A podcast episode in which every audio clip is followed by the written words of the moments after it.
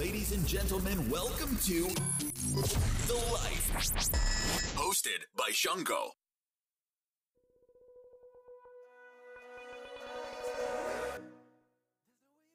皆さんこんにちは。ザ・ライフへようこそ。この番組は世界を知る初めの一歩、異文化理解をテーマに、世界各国に長期滞在している方をゲストにお招きし、えー日本にいたら気がつかないその国や地域のリアルな生活事情を覗いちゃおうというトークショーです。はい。はい、えー今回もですね、スペシャルゲストのアナンヤさんを、えーゲストにお招きし、お送りしたいと思います。アナンヤさん、はいよろしくお願いします。よろしくお願いします。お願いします。はい、あっという間のエピソード3ということで、えーエピソード1はアナンヤさん自身のこと、これまでのアナンヤさんの人生のこと。で、エピソード2ではアメリカやインドや日本の文化について、えーお話ししているので、まだ聞いていない方は、ぜひぜひそちらからチェックしてみてください。はい。はい、それから、アナンヤさんのえー SNS のリンクとかあ、そういうのもこちらの番組の概要欄に貼ってあるので、えーぜひぜひそちらもチェックしてみてください。お願いしま。す。ということでですね、今回は、アナンヤさんが実際今、アメリカの大学に通われている大学生ということで、まあ、あの日本でも結構あのアメリカの大学に留学したいとか。いう若者は結構多いかなと思うので、うんうん。あの現役大学生にアメリカの大学生事情をちょっといろいろ聞いていきたいなと思うんですけど、はい。そうですね、ちょっとじゃあ僕から。聞きたいことはですね、はい。あの、アメリカの大学の学費ってうん日本の大学に比べるとすっごい高いイメージあるんですよ。4年間で何千万かかったりとか、そういうイメージあるんですけど、なんかどうやってその学費を皆さん払ってるのか、なんか奨学金なのかとか、なんかスクールローンなのかとか、うんなんかどうやってその、それともなんか親がもうバンって払っちゃうのかとか、どういう人が多いのかな、どうやってんのかなっていうのちょっと聞きたいです。そうですね。まあ、その言った通り、すごく高くて、まあもちろん、まあ、ここに住んでるので、うん本当に留学生だったらさらに高いんですけど、あの、私の場合は、まあ例えば、一学期は、その、まあ7000ドルぐらいで、うんまあ実際の学費だけ、それは、あれだと、ななんだろう、70万。70万 ?70 万ですよね。で結構まあ私の友達とか普通に周りはその政府から来てる、まあ、奨学金一応奨学金なんですけど、まあ、Federal Aid って言ってで私たちは応募すればそれをまあカバーしてくれるんですけどまあなんとなくカバーしてくれることで正直そんなにカバーしてくれないんですけど、まあ、あるである程度ちょっとぐらいはしてくれてで本当にそれは自分の家庭の収入によるので例えば自分は別にそんなに家庭自体はすごくこう稼いでるわけではないんですけどなんか、まあ、自分が、まあ、例えば株とか他のところでお金持ってたらそれも一応全部一緒として見て見られるので、今回私はもらってないので、まあ、一応その例えばスチューデントローンとかそういうの取る人もいれば、あのまあ、なしでもあるので自分は本当にバークレーで2年間も2年間ぐらいしかいないので、はい特にその学費だけで半年ぐらいずっと実家からやってるので、まあ、ありがたいことに親に払ってもらってるんですけど、なるほどあのそそれから多分弟はもう入ったばっかりで実は高校から入ってきてるので、まあ、UC デイビスっていう大学に入って、うんだから4年間ちょっと払うってなったら多分そこからちょっとローンは取らないといけないうん。状態になってくると思うんですけどめちゃめちゃもう本当に恐ろしいほどの金額で結構スチューデントローンとか取ってる人は本当に卒業した後でもずっと払ってる状態だったりします。さっきなんか1学期、1セメスターで7000だから、それっはい。て1年で、い1セメスターって半年とかですか？ああ半年ぐらい。ですね。あ例えば私の学校はあの8月から、えーっと12月までなのでそんぐらいは。ー。へえ。もっと高いところはあります？えっとまあそれ学費だけなので多分その1年間分だったらまあその一応その、まあ、学校がこのぐらいになると思いますよみたいなそういう金額が書いてあって、で1年間 UC バークレーだと $30,000 って書いてあって、まあうん。学費とか実際のアパートの、まあ、寮の費とかそういうの全部含めてそんぐらいになってたんですけどはいそんな感じですあーねそうなんですごい。高いですね。なんかそのスチューデントローンと奨学金、まあ、スカラシップってことですよね。そのなんか日本だと日本における奨学金って多分スチューデントローンなのかな。そうだね、なんか、え、あれですか、アメリカの奨学金って返さなくていいよっていうのが多いですか？そう、まあ、私が思ってたのは、その奨学金だったら返さなくていいですけど、はいローンはあれじゃないですか。か借りてるわけ借りてる。うんうんうんうん後で返さないといけないみたいな。だからあれだね、日本のこう一般的な、一般的に言われてる奨学金って、うんアメリカでいうスチューデントローンなんですよ、多分。うん。えー、そうなんですか？そうそうそう、返さないといけない。そえー、う。そうそうそう、本当に、本当に優秀な人はもう返さなくていいよっていうのが多分与えられるんですけど、うん。ほとんどの大学生は、あの、あの利子がない無利子の奨学金とかあとはなんかインテレストがある奨学金を借りたりしてもうどんどん返さないといけないのが普通。そまあ、アメリカには似てるっちゃ似てますね。なんか別の奨学金だったら結構もうそのままくれるんですけど、で、本当にすごく優秀な学生だと思う。Full Ride Scholarship って言うんですけども、はい全部そのまんま無料で入れるみたいな感じ。じあるんですけどはいそれと、まあ、あの、イントレストフリーとか、イントレストあるローンとかもうん学生によって出てきますね。でも、あの、例えば、まあ、公立だと結構高かったりするんですけど、私立の大学、それこそ、まあ、スタンフォードとかハーバードとか、うん。すごく優秀な大学だと、まあ、実際にあんまり払えないっていう方でも、めちゃくちゃ払ってくれるので、が学校側が。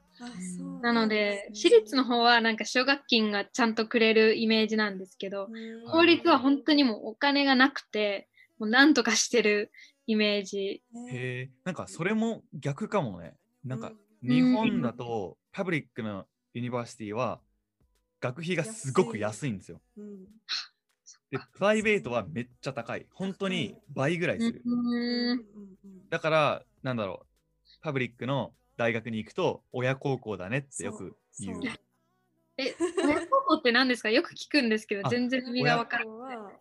なんていうのかな、親孝行っていうのは、あのー親に対して経済的になのか、社会的になのか、ええーわからないけど、すごいいいことを精神的にうん親に対して恩返しするみたいな感じ。そうそーそんなことはあることですごい。う。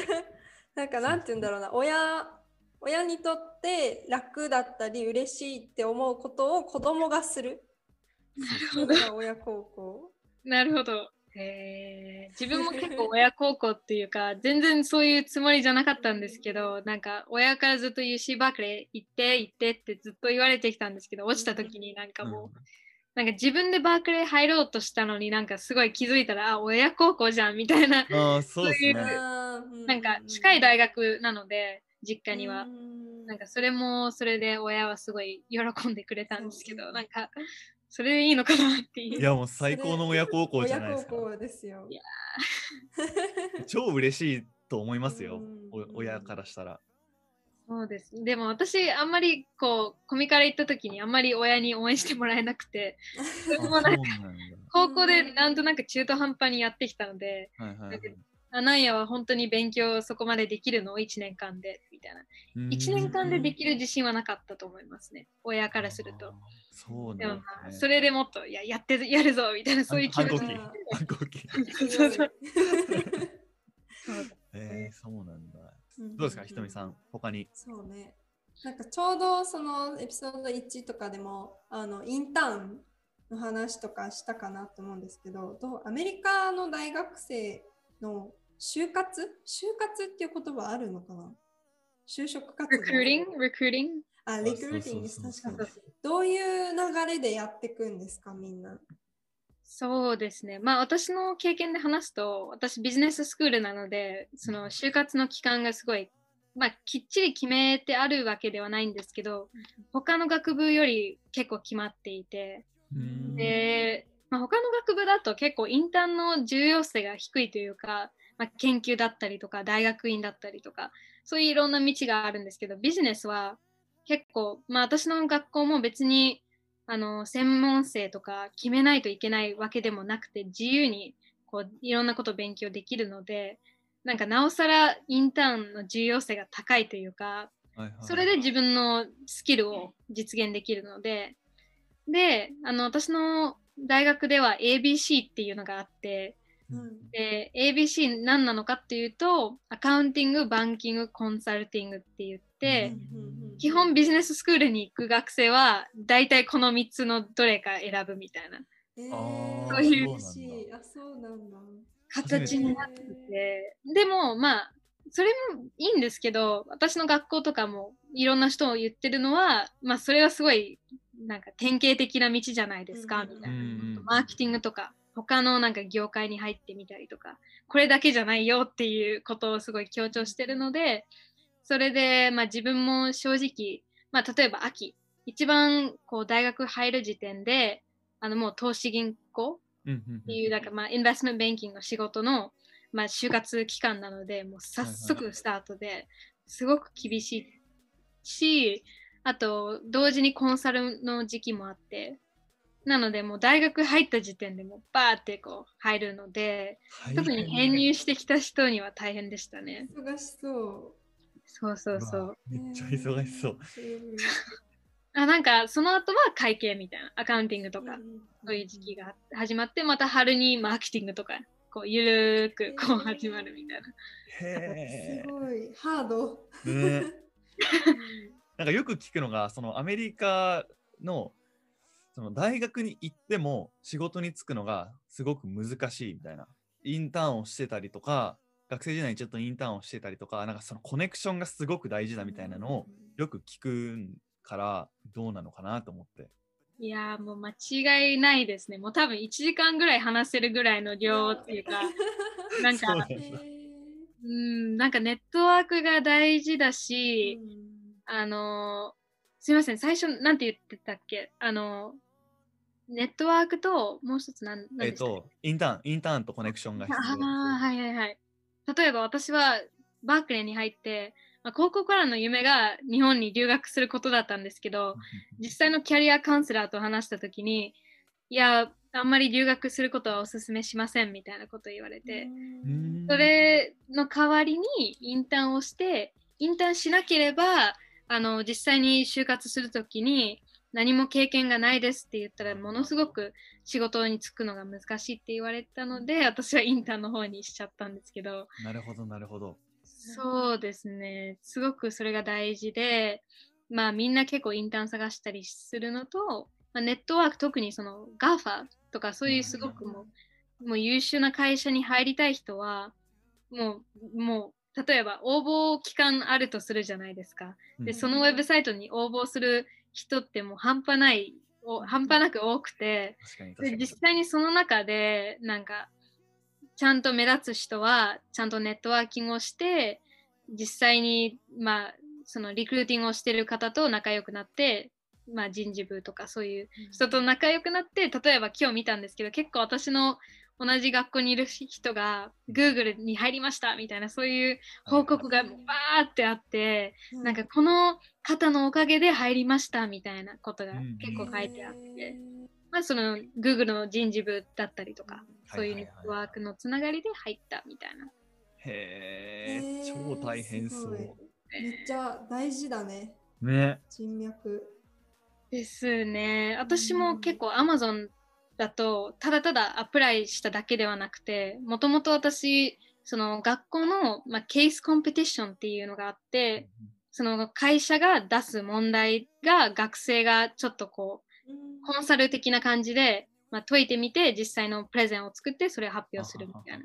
そういうコンペティションが多くて、で自分はその自分の学校が参加するみたいな側で、インディアナ州っていうところで、インディアナ大学で実際に行って、まあ1ヶ月2ヶ月間ぐらいずっともう練習とか準備とかしてあの 3M っていう会社のあのイベントだったんですけど、実際そこでなんかネットワーキングイベントがあって前日にイベント前日に。でもうなんかいろんなテーブルがあっていろんな会社もあってで次から次こう1時間か2時間ぐらいずっと回って話していくみたいなそういうイベントだったんですけどそこで Amazon の人事部の人がいてでそこからイベントが終わった後にメールが来てあこういうあのポジションがあるので興味があればぜひあの応募してみてくださいって言われたのでそれ面接の時によくこう使って話しましたね。なるほど、なるほど。はい。コネクション大事です。大事。コネクション大事です。あれだね、なんか本当に恐れずにメールでも何でもうんうんうんなんか送るのが大事だね。そうだね。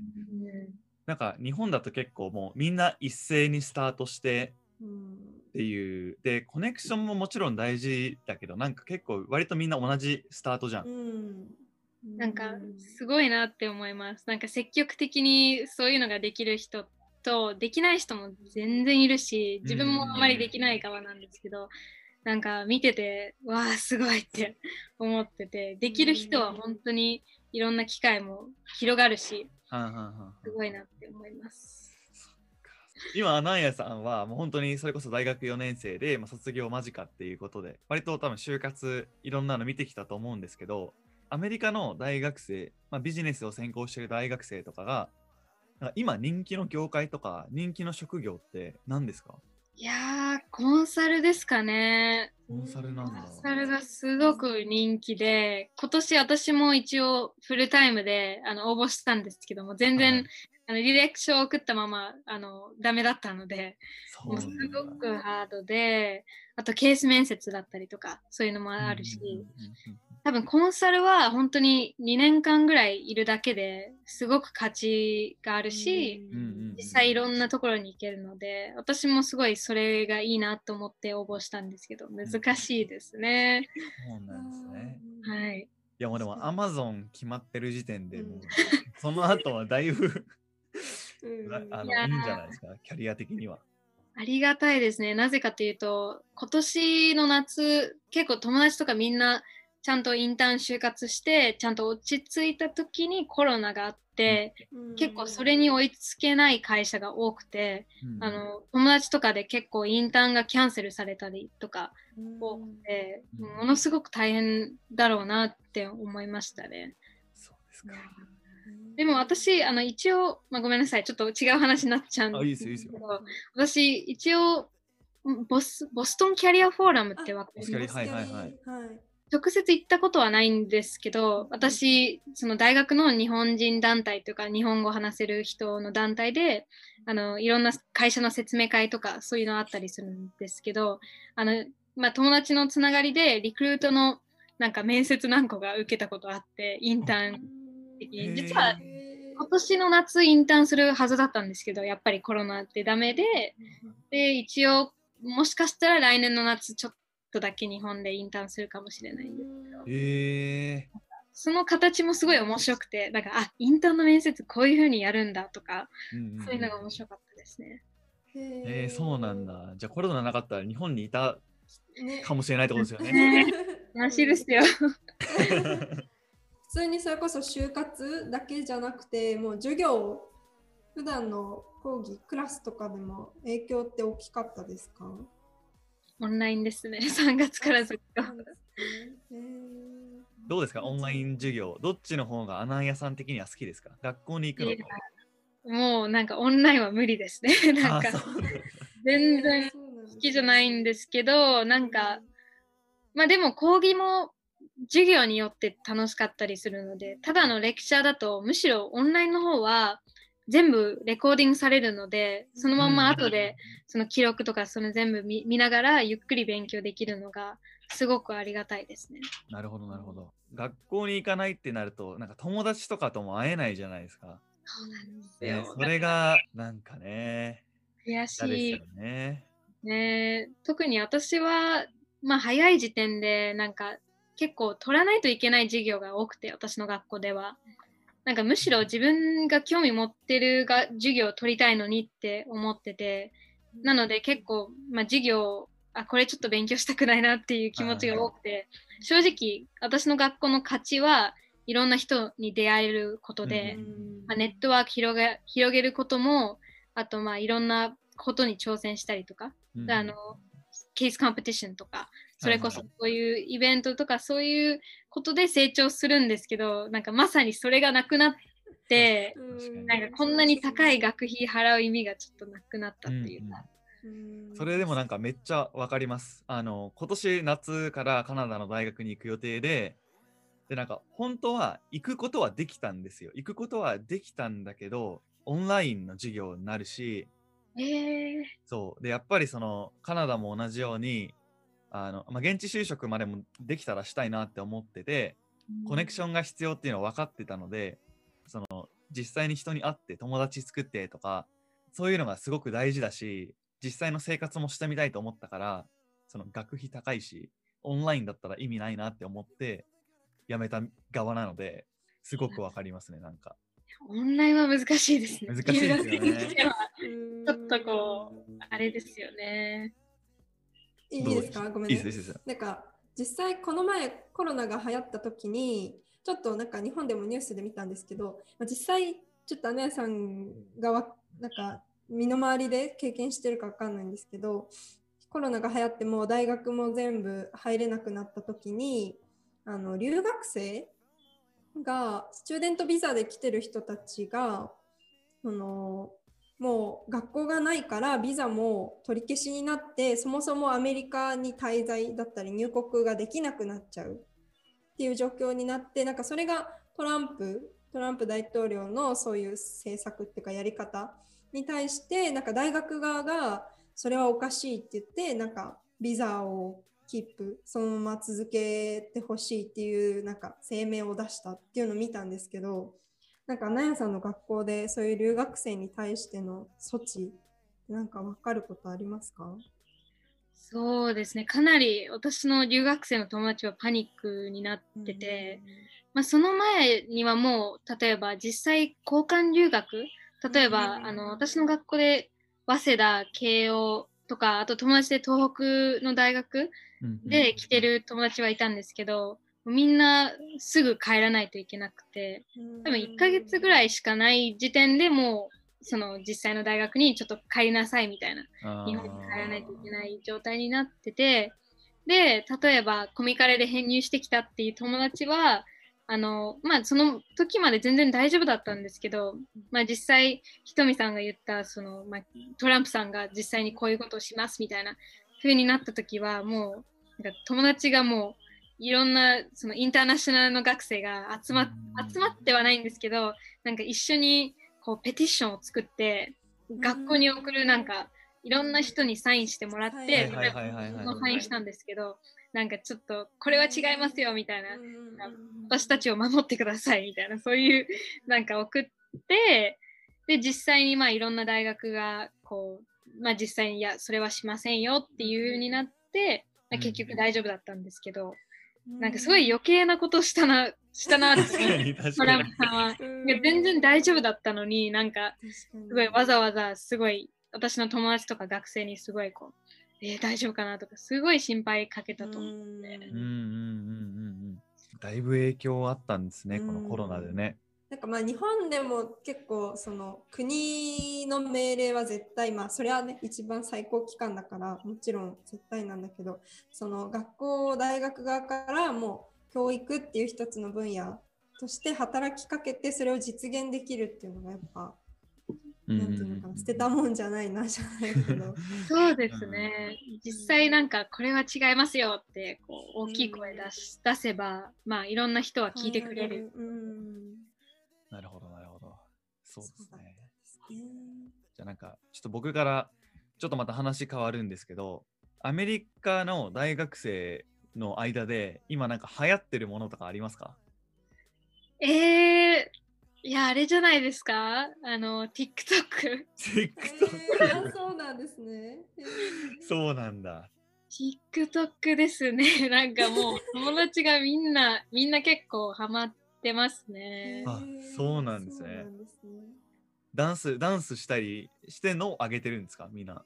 ダンスは昔はすごく多かったんですけど、コロナが始まった頃に多分日本もそうだと思うんですけど、はいはいはいはい。あとはなんかまあいろんなチャレンジとか、あと普通に見るのをハマってしまってる人が多くて、なるほどなる自分も含めてなんですけど、昔はすごい見てて、えなんかぱあれじゃないですか、なんか、あ、これ面白いって友達に送るとか、これ見てよ。ー。シェアして。そうそう。アナンヤさんはやってるんですか？自分で投稿してるんですか？いやーちょっと考えてるんですけど、日本側に送るとか、うんなんあ全然多分、あの、フォロワー増えると思いますよ。いいと思います。ちょっとダンスできないので、そういうのをし なんか普通のなんかできたらいいかなみたいな。はいはいはい。なんか友達とかで結構 TikTok で有名になってる子がなん結構何人かいて、なんか何も投稿してないんですよ。なんかかっこいいから、なんかそれだけで、え、ずるいですね。そうそうそれずるいな。子がいっぱい来て、わーかっこいいみたいな、えーそういう感じです。TikTok は確かに、まあ、日本でも流行ってるからね。特に、うんでも人見つかってないでしょ、う TikTok。ちはね、見合ってない。そうね TikTok。俺はね見、見るんだよね。見る方で使ってるけど。多分もっとね、若い人、それこそ多分アナウンヤさんぐらいの人か、もっと下、10代の中国生とか。とかが使ってるイメージかな。うんえー、日あ、まあ、本だとこ。こもそうですね。はいうんあとなんか、あなんかあれも流行ってないですか？あの、ゲーム。なんだっけな、名前忘れてた。知ってます。あの、アマンガスでしょ？あ、そう、それ、それそれそれ。アマンガス。それ。流行ってます、今。いや、めちゃめちゃ流行ってます。人見知ってる？アマンガスどういうゲーム？なんか、あれですよね。なんか人狼ゲームみたいな。なんか近くないですか？なんか俺もあんまルール知らないけど。まあそうですよね。なんか、一人か二人ぐらいはちょっとこう、過去で誰かを殺そうとして、そうそうそうそう。で、みんな当てあ当ててみるみたいな。嘘つきを探せじゃないけど。そうそうそう。で、なんか設定がなんか船を直すみたいな感じですよね。宇宙船？かなんか宇宙船でそう、直すうん人たちがいて、でもなんかその人狼みたいな感じでなんか殺されていくみたいな。そういやめちゃめちゃ流行りですね。実は私、さっき、これ始まる前に初めてや やったんですよ、友あ達と。そうなんだ。え楽しくて楽しくて、いや、すごいな、これって思った。えーーそうなんだ。あれですか知らない人とやるんですかオンラインで？結構友達とズームで、あのみんなミュートにして、で、実際会議になった時にミュートオフにして、誰がやったんだみたいな、そうえいう。ー、あ、そうなんですね。そう、楽しそう。聞いた聞いた。超流行ってるっつって。いえー確かに、それはすごい流行ってますね。や、いいですね。面白い。うんまあ、たくさん話したんですけれども、そろそろ時間がいい時間になってきましたので、はい。はい、エピソード3をそろそろここで、えー終わりたいと思います。はい。はい。いや、本当にあっという間でエピソード1、2、3とやってきましたが、いや、本当にアナヤさん、今回はご協力いただいてありがとうございましたあり。がとうございます。ありがとうございます。本当に楽しかったです。はい。はい。というわけでですね、今回、まあ、エピソード1、2、3やってきて、スペシャルゲストのアナエさんをお招きして、えーやってきました。アメリカの文化とか、アナエさんのこととか、アメリカの大学生事情とか、まあ、たくさんお話ししてきたので、聞いてください。何回でもリスナーの方は。はい。で、アナヤさんの SNS も最初にも言いましたけど、概要欄に貼ってあるので、ぜひぜひチェックしてみてください。はい。お願いします。それでは、えー次回の配信まで。バイバーイ。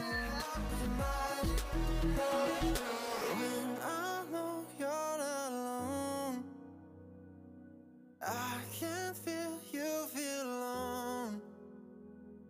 No, you chose to let me go, God, I still hope that you come looking for me.